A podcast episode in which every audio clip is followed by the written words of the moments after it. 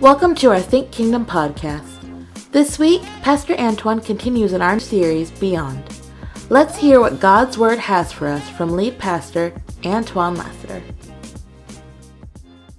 Um, as I was preparing this message, uh, oftentimes what pastors and preachers do, we want to preach unforgettable messages, messages that just resonate with people. And I was reading and studying, and I, I read this, I, I heard this quote and I want to share it with you because it speaks volumes to why the Word of God and the, and the gathering is so important. Um, it says, I don't remember 99% of the meals I've eaten, but they've kept me alive. God uses faithful, forgettable sermons to beautify his bride. And so oftentimes, like, um, we may fall into the habit of trying to do something elaborate and trying to do things thought provoking, but the simplicity of the gospel is this that every time we eat a meal, we pray, usually, is for the nourishment of our bodies. Every time we come into the house of God, it's literally for the nourishment of our bodies. And so we don't know what we're going to face next week, but sometimes what the Lord will do is give you the answers before you know the question. And so as we begin, as I began to prepare um, the message, uh, a couple things came to mind. Um, um, one question Are you tired or are you empty? Because those are two different things. Like when you're tired, you just need rest and you feel better. But when you're empty, you need to be filled again. And so when we talk about Ephesians and we're going beyond and, and we talk about the unity of the church, like it's it's the unity of the church is so important to God um, because this is how we communicate to the world that the gospel works. So if the church can't get it right, where's the example for the world? So uh, we become a prisoner to anything that we create. And so, if this is going to be a church that's built on the foundation of who Christ is, it's going to take all of us to be unified in the work of the kingdom. So, the truth of the gospel, and here's the irony the truth of the gospel is carried or kept in broken vessels. My behavior does not distort. No, my behavior um, does not mean that he's not God. But my behavior can distort or distract you. So, if, so what Ephesians is the first couple chapters can be summed out, summed out in it's my identity in Christ plus my responsibility, and that equals godly conduct. So what happens um, in First, Second Corinthians four? He says, "Now we have this treasure in clay jars, so that His extraordinary power may be from God and not from us. Our brokenness should reveal our necessity for being saved, needing a Savior." So you know, every every not every, but um, so we're coming into the Advent season and the coming and baby Jesus once again, and we're gonna have presents. And uh, if you'd like to give me any presents, anything electronics will be wonderful. Shameless plug. Um, but in all seriousness, uh, the reason why this season means so much to us is because we recognize that He alone is the Savior of the world. Real elementary teaching right? Um, and so our identity must be rooted and firmly established in Christ, and this should lead us to godly conduct. Uh, Ephesians chapter 3, verse 17. Uh, and that Christ may dwell in your hearts through faith. I pray that you, being rooted and firmly established in love. So, uh, the whole basis of uh, unity or the pursuit of unity is for us to be rooted and firmly established in love. And the whole church said, the success of the church's mission rests not only on the purity of the gospel message, but also the lifestyle of the ones who bring it. The success of the church mission is the purity of the gospel in the lifestyle of the people who bring it. And so when Ephesians, so when Paul is writing uh, in Ephesians, he's uh, saying, um, listen, um, we got to establish our identity in Christ. That's Ephesians, first, uh, the first chapter, second, second chapter. And then he says, okay, once you establish your identity in Christ, he now begins to give us a, uh, a walkthrough, if you will, of how, once we establish our identity in Christ, how we should walk. Uh, give you an example. So, um, person who uh, enters a, a, weight loss program, right? If um, they've been in that program for five years and they haven't lost any weight, what would you think? It ain't working. And so if they tell you, say, hey, I'm on this weight loss program, and on this weight loss program, I gain a lot of weight, you're saying, okay, is it weight loss or weight gain? Because uh, what I will submit to you that if we're not careful, uh, we become bad spokespeople for the gospel. And our relationships are so important um, to God, and how we demonstrate those relationships are so important uh, because the message of the good news is demonstrated through how we treat one another. So in Ephesians chapter 5, uh, he says, imitate God and walk in love. Ephesians chapter 5, verse 1 through 2. So everything that Paul is asking the Ephesians to do requires us. Say me. Say me. Requires me. Make it personal. Requires me.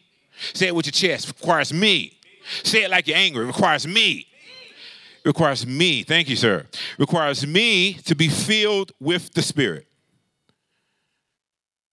At the center of every healthy relationship should be, no, at the center of every healthy relationship is the Spirit of God. So I need for you to write that down. Ephesians chapter 5, verse, uh, I'm going to read from chapter 5, verse 15 through 21, real quick. Pay, pay careful attention to how you walk, not as unwise people, but as wise, making the most of the time because the days are evil. So don't be foolish, but understand what the Lord's will is and don't get drunk with wine, which leads to reckless living, but be filled by the Spirit. If you're going to be filled with anything, be filled with the Spirit. Speaking to one another in psalms, hymns, spiritual songs, singing and making music with your heart to the Lord, giving thanks always for everything to God the Father in the name of our Lord Jesus Christ, submitting to one another in the fear of Christ. When we are filled by the Spirit, our relationships are different.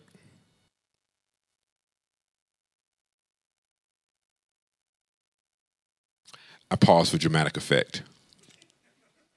I'm going to say it again.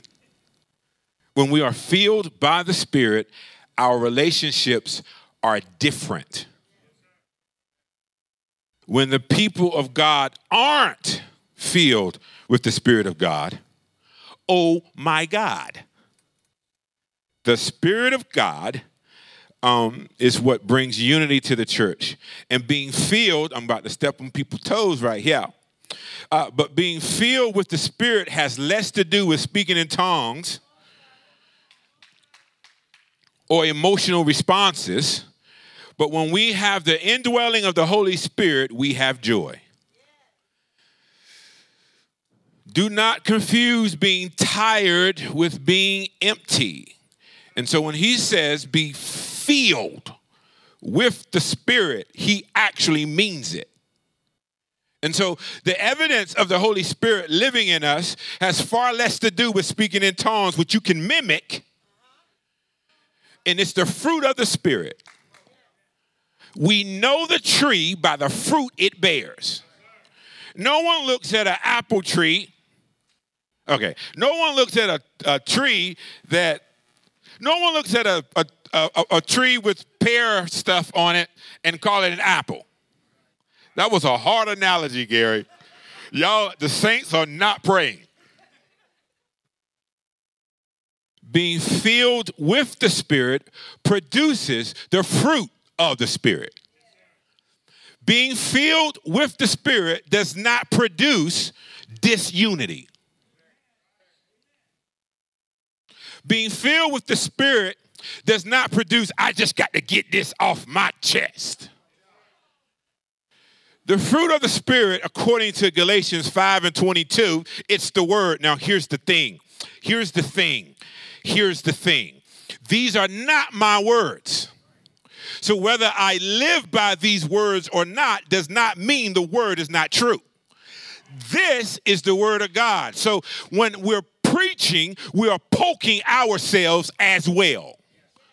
Because I'm not the standard and neither are you. Galatians chapter 5, verse 22. But the fruit of the Spirit, the fruit, but the fruit of the Spirit, and I don't have time to, to, to, to, to, to tell you why there's a but right there. But there's something that was said previously that he's trying to bring a contrast. In other words, I said all of this to say this, but the fruit of the Spirit is love, joy, peace, patience kindness, goodness, faith, gentleness, self control.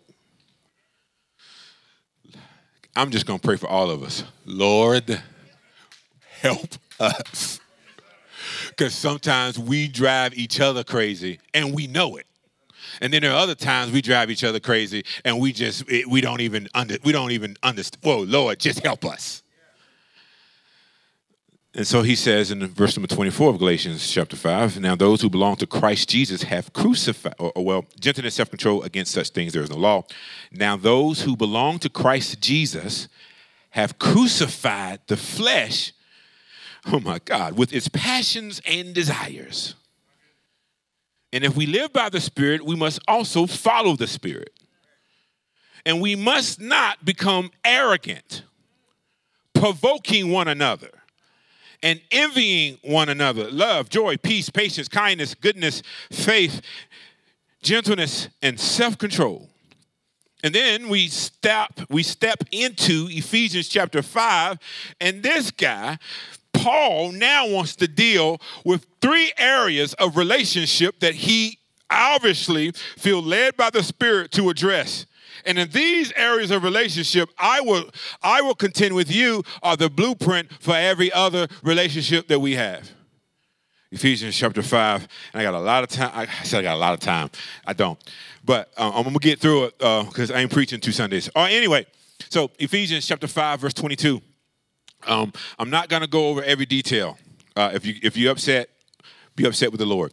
Uh, wives, submit to your husbands as to the Lord, because the husband is the head of the wife, as Christ is the head of the church. He is the Savior of the body. Speaking of Christ, um, now, now as the church submits to Christ, so also wives are to submit to their husbands in everything. Husbands, love your wives just as Christ loved the church and gave himself to, for her to make her holy, cleansing her with the washing of water by the word. He did this to present the church to himself in splendor, without spot or wrinkle or anything like that, but holy and blameless.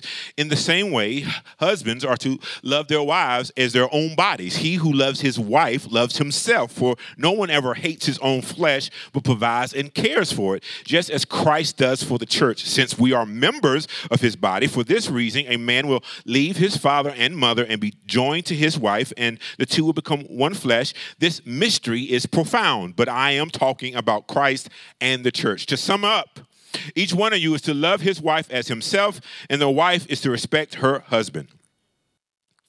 This is relational, and this is in the backdrop of a culture that the husband would have multiple wives and potentially have a mistress. And so he's telling uh, the, the husband to uh, submit, to love your, your wife as your own body. So he's actually deconstructing how the culture is going this way. And um, he's saying, no, this is a better way. Because if you're married, all my married people holler at me, say, I'm married. Marriage reveals just how selfish you are. I'm not talking about your spouse, I'm talking about you marriage reveals just how selfish you are. Um, notice um, how Paul points the marriage to Christ. The reason in marriage we must not go to our spouses to give us what only Christ can give us. And so there's a tug of war uh, that, that's in the culture concerning marriage. And I'm not going to point, I'm not going to stay on that. I'm not going to touch that just yet. Um, maybe in another sermon series, but I'm trying to get somewhere to where God's trying to put me to go. And so uh, just bear with me. So in, in marriage, to submit means to put the will of the other ahead of your own. Now, this is very interesting because if you look at uh, Ephesians chapter 5, I think it is, um, 21, go to 21 real quick. Um, yeah, listen, submitting to, go to 20, verse 20. Um, so if you look at Ephesians chapter 5, giving thanks for the, everything to God the Father in the name of our Lord Jesus Christ, submitting to one another in the fear of Christ. So here's newsflash. He's literally telling us to submit one to another, prefer their will above your own. And then he now unpacks marriage. And so here's the challenge for us submission is not a word that this culture embraces. I'm my own person. Who they supposed to be? I got my own money. I, so this individualistic approach is counter culture to what God and the folks in the kingdom behave. There isn't a problem with submission in marriage for wives to husbands if that wife knows that husband loves her like Christ loves the church. And, and, and, so the challenge is, Pastor, what do I do when he ain't loving me like he's loving, like Christ loved the church? You need some counseling, and I'll make sure my calendar is available because it's too much to unpack right now. The starting point of marriage cannot be you. The starting point of marriage is Christ because in our marriage, we are called to glorify God. And we ain't glorifying God. We're not speaking, trying to one up each other, arguing like nobody's business. That's not glorifying God. Marriage exists. I need all married people to write this down in some form or fashion. Marriage exists for the glory of Jesus.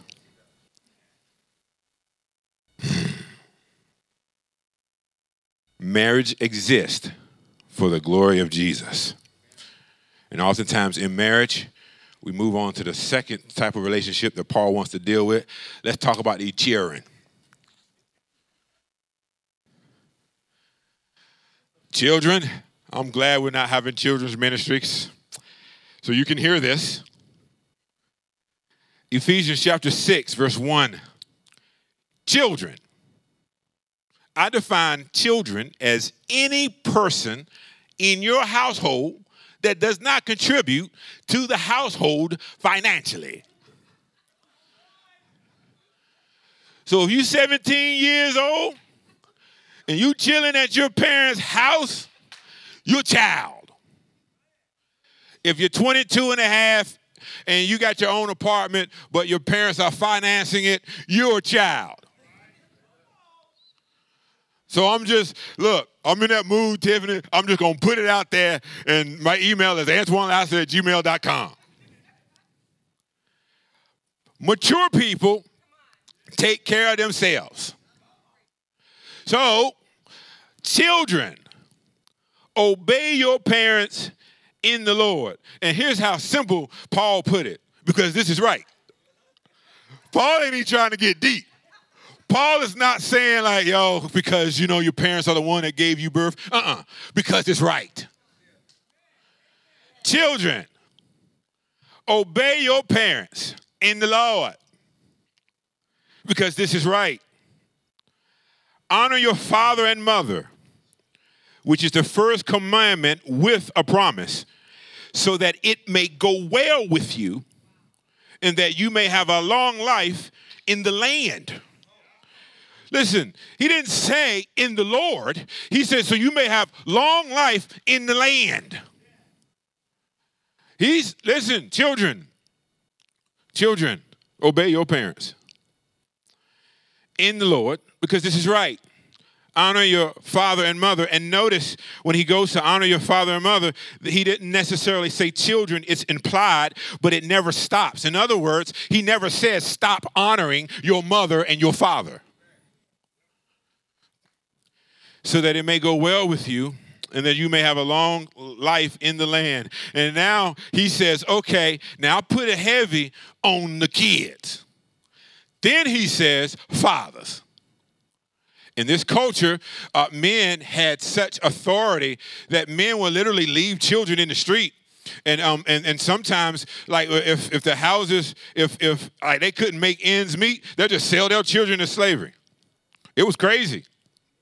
He says, Fathers, don't stir up anger in your children, but bring them up in the training and instruction of the Lord. Here's the message to the children Children, you have the responsibility to obey your parents. Parents, you have the responsibility to teach your children obedience. No one has to teach children how to disobey. I, I remember uh, my, my youngest son. I mean, I don't know what got into him. It's like terrible twos or something. It was crazy. So we were. Just, I was just like, "Hey, eat this." so, so we have to teach children how to share, because the natural proclivity is not to. And then we got to teach them, say you're sorry. I'm sorry. But they don't mean it. You're teaching them.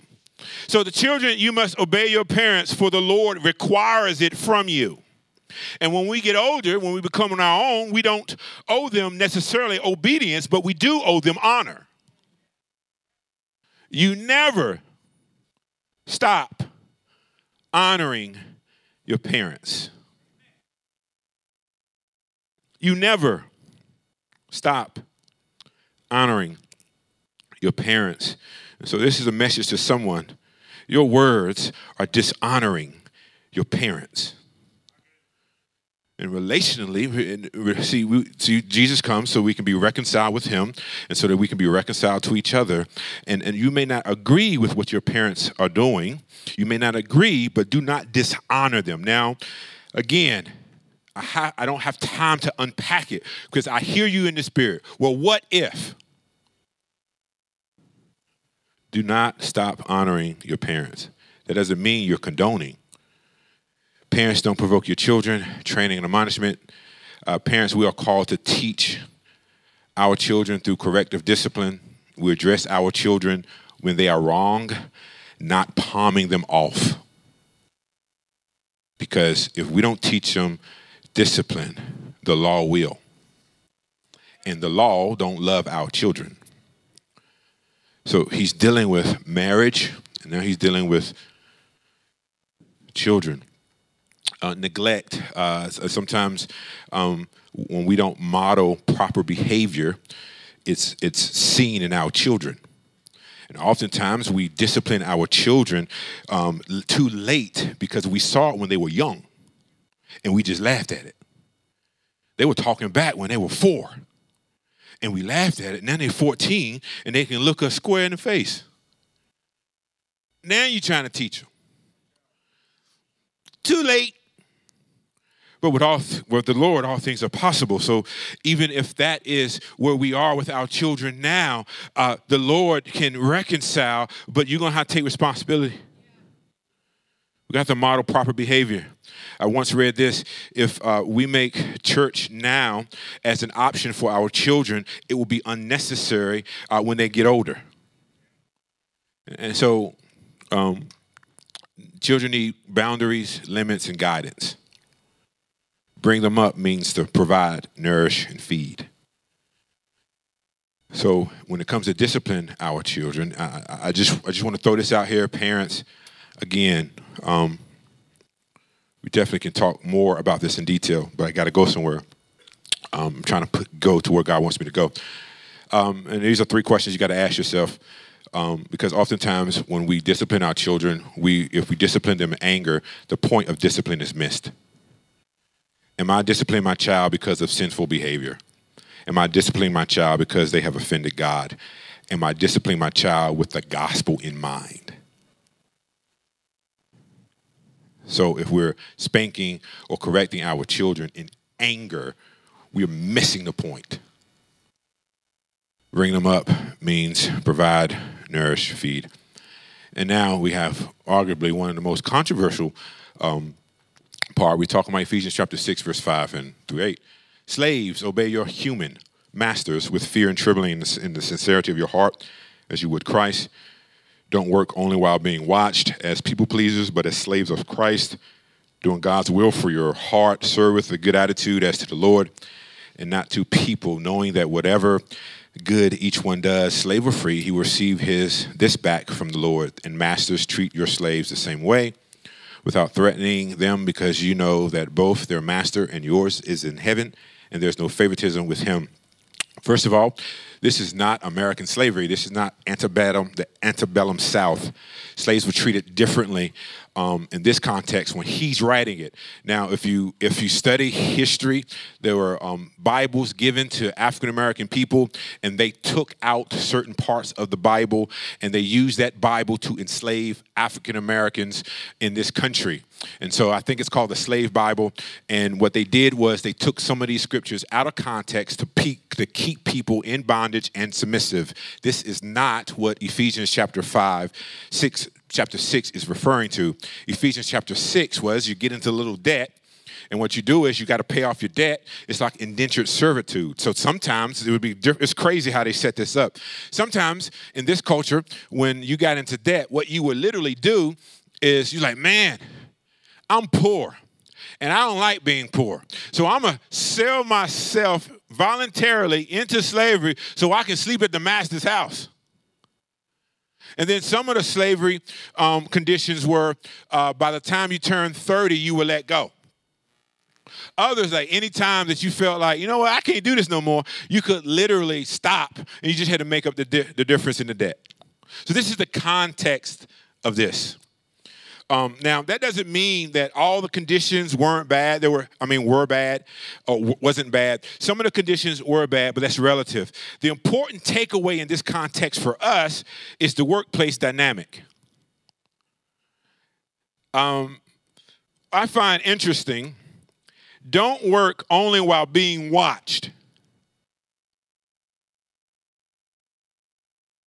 You know how it is. You're really talking to, uh, I got somebody, this is what they'll do. So they'll call me and they're working and they'll say, now, so uh, do you want me to submit that order for you or not? Like, what you talking about? And what happened is that somebody walked past and they wanted to, they wanted to make sure that they thought they were working. To that person who's under the sound of my voice, they're talking to you. Verse number six is just like we just did like this and stepped on your shoes. Like, yeah. So serve with a good attitude.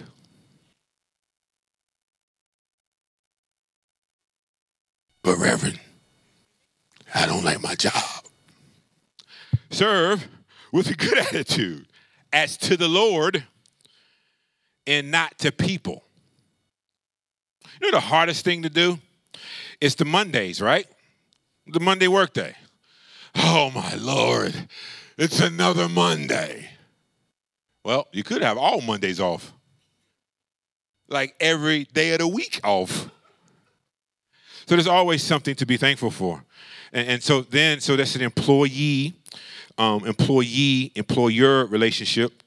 But here's the beauty of God. Now he, we talking about the employee, uh, employee, and he says, "Okay, listen, employee, you have responsibility, do good work." And then he says, "Employer, you also got responsibilities." treat your uh, employer so and, and employers treat your workers the same way without threatening them. Because you know that both their master and yours is in heaven. Hmm.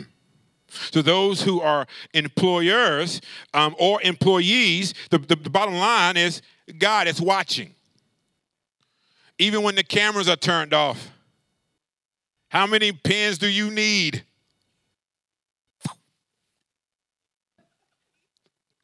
You got you got Office Depot in your home because of all the stuff you taking from. Oh, and sorry.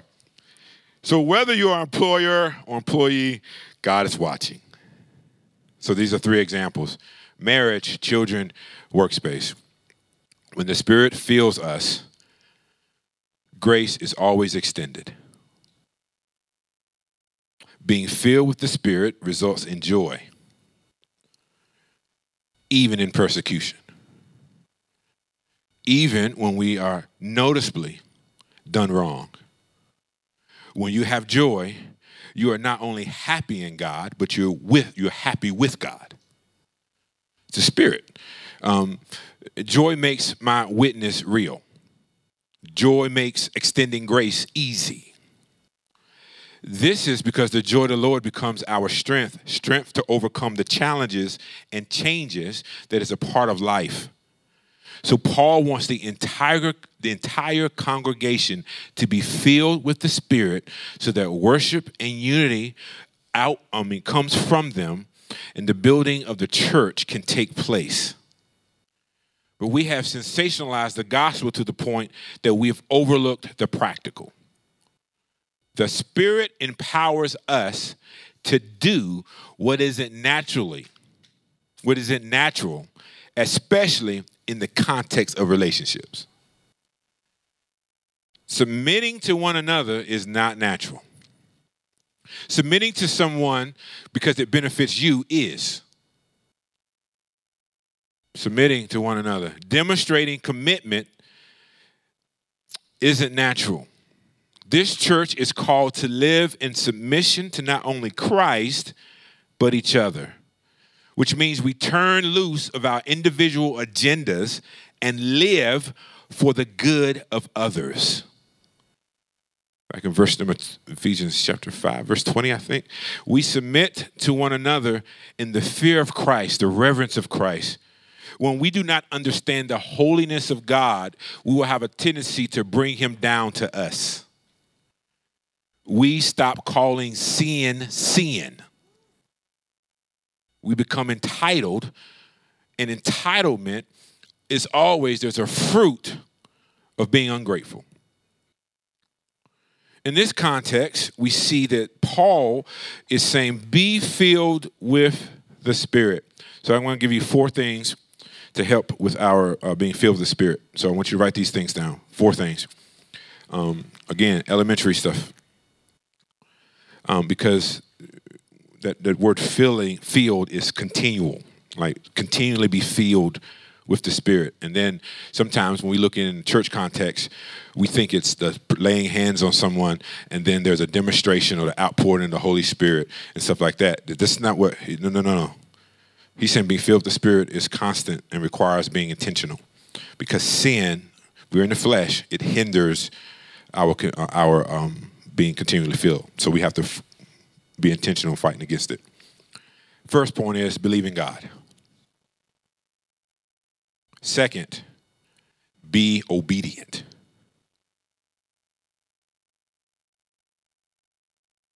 Third, be a student of the word. Fourth, be committed to the church. Church is community of believers. Believe in God. That means have faith in the Lord Jesus Christ as teacher, as Savior, as Lord. Second, be obedient. The Lord has freedom. Obedience is the Lord has freedom to occupy and reside in every area of my life. Be free. He is free. And we often hear, don't quench the spirit, don't quench the spirit. Well, also quenching the spirit is being disobedient. Be a student of the Word of God. Little prayer, little power, I mean, little power, much prayer, much power. And I will add the application of the word in the same context. Be committed to the church, community of believers. I'm not um, merely talking about attending a worship service or just hanging out with believers because sometimes people are like, yeah, I'm, I'm hanging out with believers, but they ain't holding you accountable. Why? Because um, we're we're called to do life together, and sometimes we overuse that. Overuse that. Like, yeah, you know, we're just doing life together. Meeting on a Thursday every week is not doing life together. Deeper than that. Doing life together is we getting in each other's business. But remember, the whole thread of this is in the context of Christ. We're not getting each other's business to uh, to gossip and have a pity party. We're getting each other's business to, to provoke each other to righteousness. Ephesians chapter 6, verse 10. So Paul lays out all of this, and here's what Paul does. Paul is gangster. He writes this letter, and then in Ephesians chapter 6, verse 10, this is what he says. Finally, I said all that to say this be strengthened by the Lord. Because once you look at somebody and literally say, you can't do this by yourself. Can't do it. Can't do it. Because you're going to be a prisoner for what you create. And so oftentimes that's why we start, stop things. We're going to have devotions in the mornings. You ain't a morning person. You might want to start off by just building it around your schedule until you become strong enough to be able to wake up four o'clock in the morning and do it.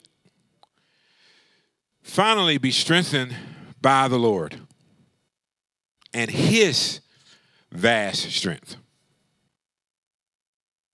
It's the Lord, people. If we're going to be filled by the Spirit, we need the Lord to fill us. How he going to fill us? I'm glad you asked. We're going to trust in him in every area. When somebody does wrong, does me wrong or does you wrong, you go to the person. What if happens if you can't go to the person? You can't get to the person. You pray for that person. Because what happens is the enemy, as we talked about, comp I don't know, three, four weeks ago, the, the, the unity has been given to the church. And what we have to do is fight and protect the unity. And in the pursuit of fighting and protecting unity, mistakes happen. But we have to what? Be graceful towards each other. That's why we need to the, the, the, the, we need to be filled with the Spirit.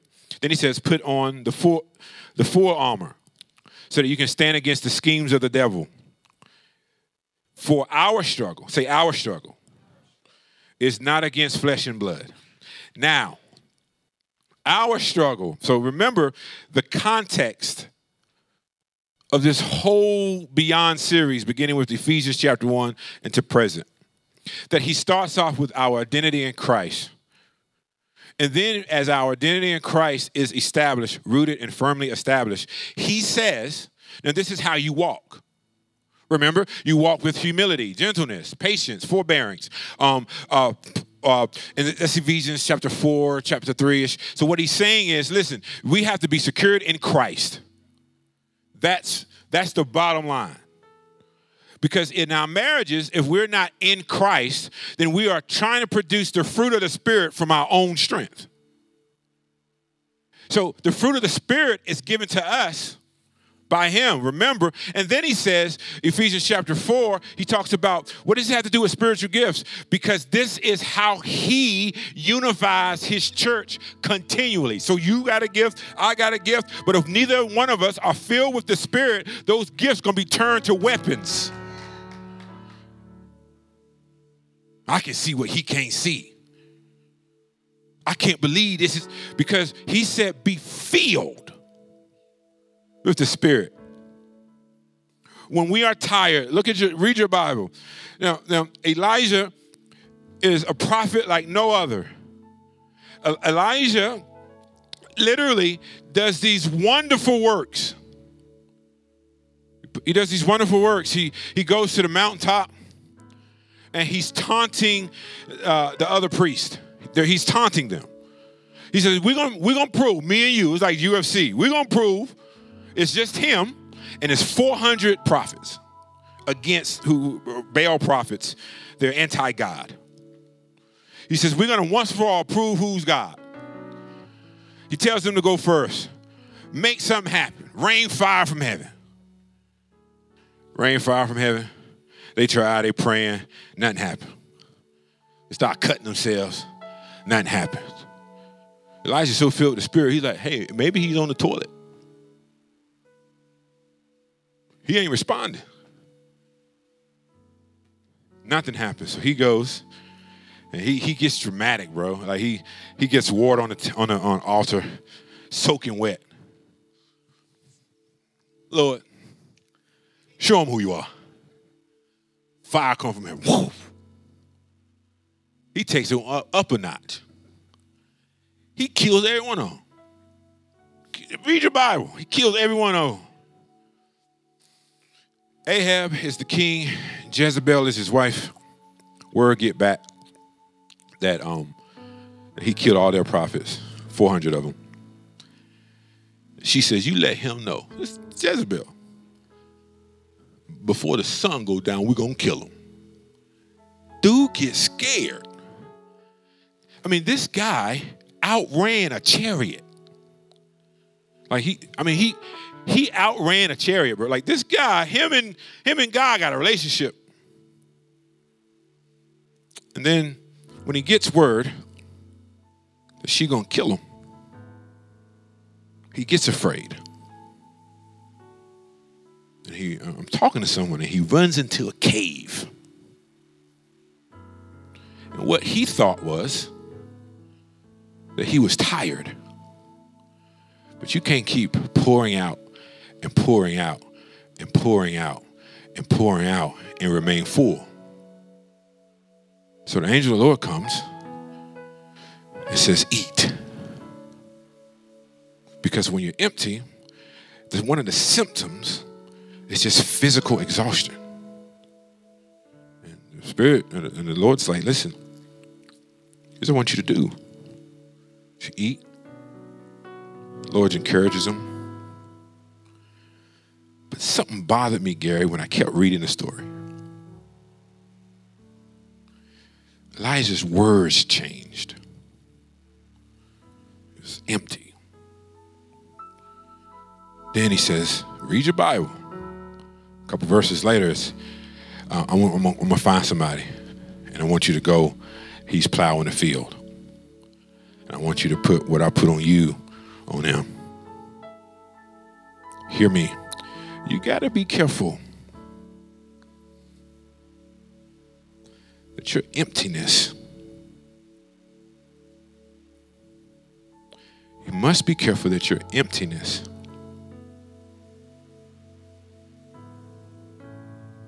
doesn't hinder what God is trying to accomplish through you. And so when we, uh, this is for my church and guests, I'm just inviting you in. So when we we are pausing, we're stopping, we're doing these things. You gotta trust.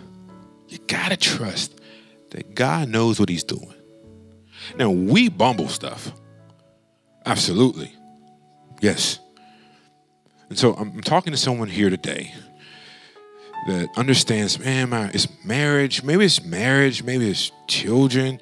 Maybe it's your workplace. Whatever it is, he says, finally, finally, finally, be strengthened by the Lord and His vast strength. Put on the full armor of God so that you may, so that you can stand against the schemes of the devil. For our struggle is not against flesh and blood, but against rulers, against the authorities, against the cosmic powers of this darkness, against evil and spiritual forces in the heavens. If we're going to go beyond as a church, then he goes on the, the breastplate of righteousness, the helmet of salvation. He's in, each part. Um, put that on the screen, yeah. Um, yeah, Verse number 13. For this reason, take up the full armor of God so that you may be um, may able to resist the, the evil day and having prepared everything to take your stand. Stand therefore with truth, like a belt around your waist, righteousness like an arm on your chest, and your feet saddled, sandaled with readiness for the gospel of peace. Be ready for the gospel of peace. In every situation, take up the shield of faith with which you can extinguish all the flaming arrows of the evil one. Take the helmet of salvation and the sword of the Spirit, which is the word of God. Pray at all times in the Spirit with every prayer and request, and stay alert with all perseverance and intercession for all the saints, even the ones you have problems with.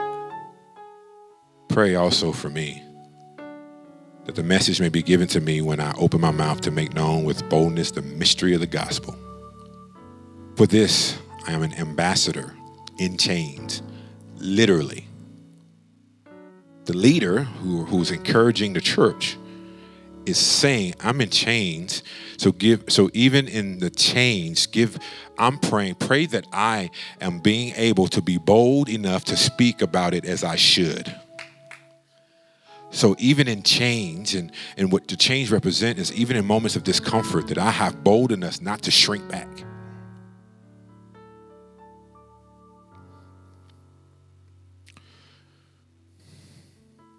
And he says, Gary, what's how you pronounce that first name? That guy, our dearly loved brother and faithful servant in the Lord, will tell you all the news about me so that you may be informed. I'm sending him to you for this very reason to let you know how we are and to encourage your hearts. Peace to the brothers and sisters in love with faith from God the Father and the Lord Jesus Christ. Grace be with all who have undying love for our Lord Jesus Christ. Well, he ends. He ends with this.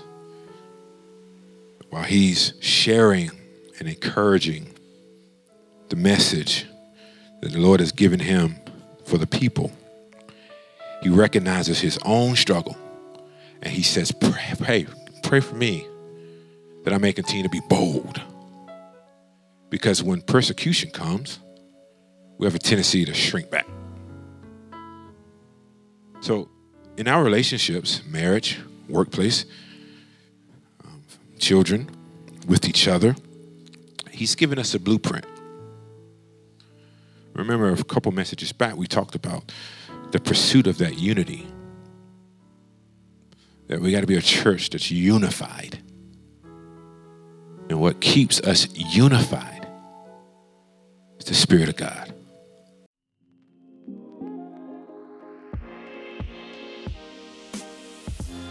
That concludes this week's message. If you were blessed by anything you heard in today's podcast and you feel like to give, feel free to text the word GIVE to 704 741 3705. And if you are in Kannapolis, Charlotte, or surrounding areas, come on by and visit us at 465 South Cannon Boulevard in Kannapolis, North Carolina, Sundays at 1033. You can also join us online Sundays on Facebook and YouTube. Be sure to subscribe to us and also check us out on Instagram under Think Kingdom. As always, you can go back and hear this message and so many more right here on our Think Kingdom podcast.